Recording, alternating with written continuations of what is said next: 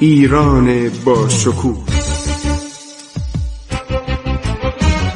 2800 سال تاریخ.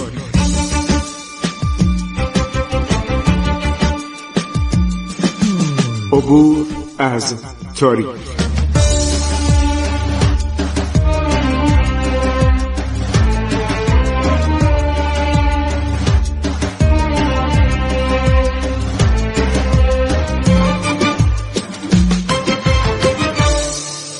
بسم الله الرحمن الرحیم. به نام خداوند بخشاینده مهربان. من خسرو معتزد هستم. با سلام و عرض ادب حضور شنوندگان رادیو جوان. دنباله مطالب رو به عرض شما درباره حوادث بعد از نادرشاه میرسانم. خب علی قلی خان دستور داده بود که شاهزادگان افشار یعنی پسرموها و فرزندان آنها رو پنج تا پسر بود و تعدادی نوه. اینا رو بیارن عرض شود که به کجا؟ به مشهد. خب علی قلی خان در تالار بزرگ آینه دیوانخانه نشسته بود. ارسی های تالار را بالا زده بودند. ارسی پنجره هایی بود. اینا رو مثل از روسیه آورده بودن به اینا می‌گفتن ارسی. ارسی یعنی روسی. سراب شاهزادگان را پایین ارسی های تالار نگاه داشت. علی قلی خان از بالا نگاهی به آنها انداخته گفت خب همه اتان را یک جا دستگیر کردم. بسیار روز خوشی است. شما تا هستید من نمی‌توانم با آسودگی و با خیال راحت سلطنت کنم. در قدم اول باید شر شما را از سر خودم کم کنم. بچه ها بیایید. بچه ها یعنی چی؟ یعنی چند میر غضب و دشقیم و فراش آمدن. علی قلی خان گفت شارخ را کنار گذارده بقیه را کنار همین باغچه جلوی چشم سر ببرید. تو حیات بوده اینا. نصرالله میرزا نگاهی به علی قلی خان می‌کنه میگه امو جان پسر امو تو بد می‌کنی. با کشتن ما بزرگترین خیانت ها را نه فقط به خودت بلکه به خانواده افشار می‌کنی. باشد تا روزگار سزای تو را به زودی بدهد. عرض شود تا این حرف می‌زنه علی قلی میرزا بارها در خانه اموش نهار خورده بود شام خورده بود به درجات بالا رسیده بود. میگه اول اینو بکشت اول اینو سر ببرید. میر غضب ها مجال نمی‌دهند.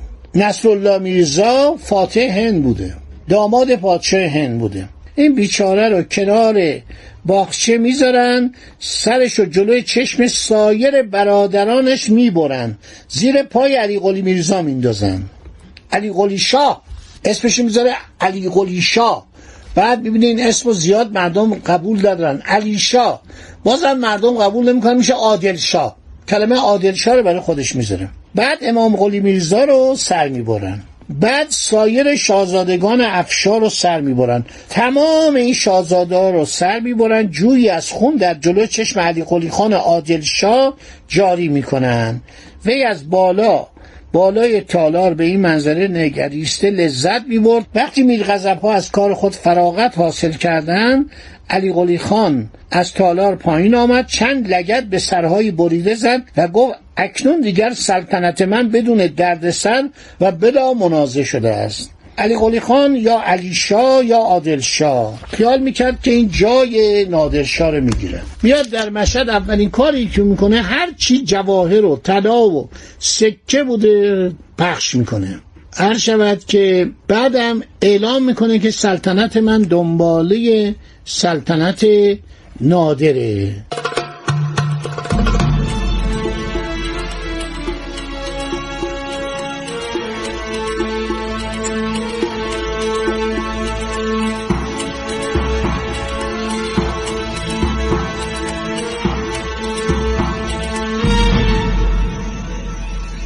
سهراب گرجی که اینقدر جنایتکار بود هر شود که سرنوشت خوبی نداشت. سهراب پس از قتل شاهزادگان افشار مدتی نزد عادلشاه میماند.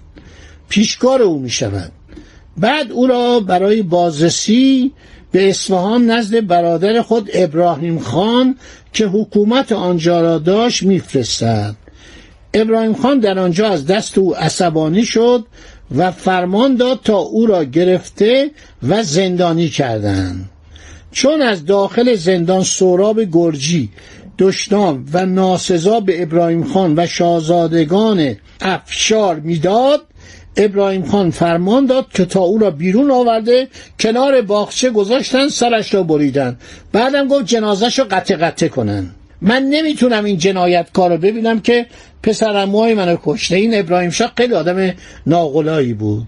و بعدم عرض شود حضور انورتون که علی قلی خان یا عادل شاه بعد از مدتی می‌فهمه ابراهیم خان به خودش لقب ابراهیم شاه داده. و میگه من پادشاه هستم فرمان روا هستم و اطاعت از این برادر ابله نمی کنم بین دو برادر جنگ میشه. همونطور که نیروی دریایی نادر از بین میره چه در دریای خزر چه در خلیج فارس نیروی زمینیش هم از بین میره. به وسیله این ابلهانی که به جان هم افتاده بودن. اینا خیال می‌کردن اینا خودشون همون نادرشاه هستن. مثل نادرشاه می‌تونن سلطنت بکنن. انقدر اینا ابله بودن افتادن به جان هم. جنگ که شروع میشه این نکته خیلی جالبه. ابراهیم شاه سپاهش خیلی بیشتر از علی قلی خان عادل شاه بوده. حاکم اصفهان هم بوده. اصفهان یه شهر پایتخت تاریخی بوده. یعنی در کاروانسراهاش مردم توپ می ساختن در بازاراش اسلحه من اینا رو همه رو تحقیق کردم. یک کتابی داشتم می نوشتم هر شود درباره تاریخ دفاع در ایران خیلی مطالعه کردم. مردم اصفهان مردم بسیار زرنگ و لایقی بودند چون اصفهان از هزار هجری قمری عرض شود که پایتخت ایران میشه.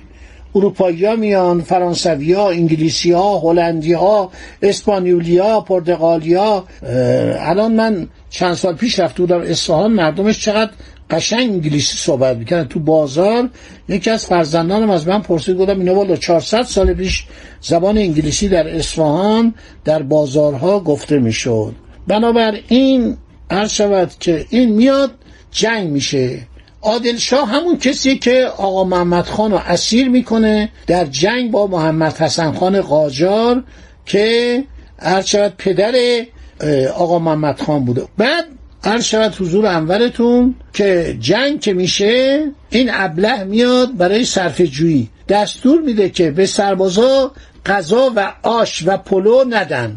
میگه آقا نون نون خشک. نونای تافتون رو می‌گرفتن خوش می‌کردن. اما نون خشک است که مردم می‌خورن. نون روغنی نون خشک.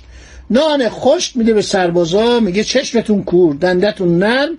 بریم بجنگیم من پول ندارم. چون تمام پولا رو بخشیده بود. این اموالی که نادر داشت همه اینا رو توضیح کرد که مردم رو جذب کنه. خیلی آدم بی تدبیری بود. واقعا یکی از بیشورترین پادشاهان ایران بود. و این سربازها یه ماه در حال پیشروی هستن از مشهد به طرف اصفهان. ابراهیم شام داره میاد با سپاهیان خودش اونم تاج گذاشته میگه ابراهیم شاه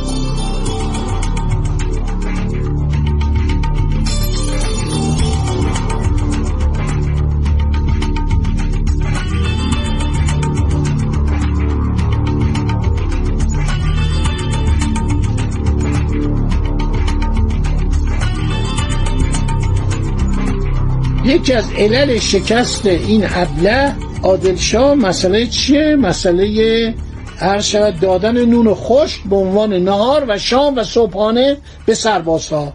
نه پلوی بود نه خورشی بود. ناپلو میگه سرباز با شکم خود حرکت می‌کنه. آقا اینا گرسنه و تشته فکر کن روزها یه ما در راهن. و بعدم ابراهیم شاه میاد تمام تشکیلات غذا آماده بوی آش و بوی پلو بوی کباب و مرغ به مشام می‌رسه. عادلشاه یک نفر میفرسته قاصد با صدای بلند. معمولا منادی یا جارچی تب می‌زده. چند نفر چندی نفر میفرسته میگه هر کی به من تسلیم بشه ما کاری باش نداریم. بیان و تسلیم بشین جز سپاهیان ما. این آدم کشه. این جانیه. این پسرموهای نازنین منو کشته بهانه پیدا می‌کنه. و یک دفعه صبح می‌بینید سپاه خالی میشه. یک نفر کنار عادلشاه نیست. عادلشاه اسیر میشه. ابراهیم خان یا ابراهیم شاه اونو اسیر کرده. خیلی جالبا برادرش او را گرفته از هر دو چشم نابینا می‌کنه و زندانی میشه. زندانیش می‌کنه میگه تو پسرم ما رو کشتی باید میکشتمه حالا این بهانه رو می آورد مردم چون بالاخره عده زیادی از این جنایت متعزی شده بودن. شما باور می‌کنید یکی از اینا یه پسر سه ساله بوده به نام چنگیز. دختر ابوالفیض خان پادشاه عرض خیوه و خار است. این جانور انسان نما اون بچه رو می‌کشه. بچه سه ساله پسر سه ساله نادرشاه رو می‌کشه. یک پسر نادر فرار می‌کنه از ایران میره به ترکیه عثمانی که ماجراش خیلی معروفه. چند بار گفتم ولی رابطه ایران و اتریش خیلی خوب بوده و این پسر میره پناهنده میشه به نام شاهزاده علی میرزا افشار. یکی از 22 نفر فرزند و نوه نادرشاه بود. اونجا 16 نفری می‌کشن. ولی تعداد دیگه بودن که اینا یا میمیرن یا در تاریخ گمنام میمونن. هر شود که این بچه فرار می‌کنه به وسیله یک افسر و با کمک مادرش. مادرش یه زن اسفانی بود. پناه می‌بره به ترکیه. پناه می‌بره به ترکیه و این بچه عرض شود که مثل اینکه یازده سالش بوده. شارخ زنده میمونه فرزند چهارده ساله رضا قلی میرزا. ابراهیم هم در یک کودتای نظامی به وسیله سپاهیان اسیر و اعدام میشه. همون شارخ پسر رضا قلی میرزا رو در سن 15 16 سالگی عرض شود که پادشاه می‌کنن. باقی صحبت ها بمونه برای برنامه بعد که من مفصل با شما صحبت کنم و از لطف و محبت شما عرض شود که تشکر می‌کنم. خدا نگهدار شما با عبور از تاریخ.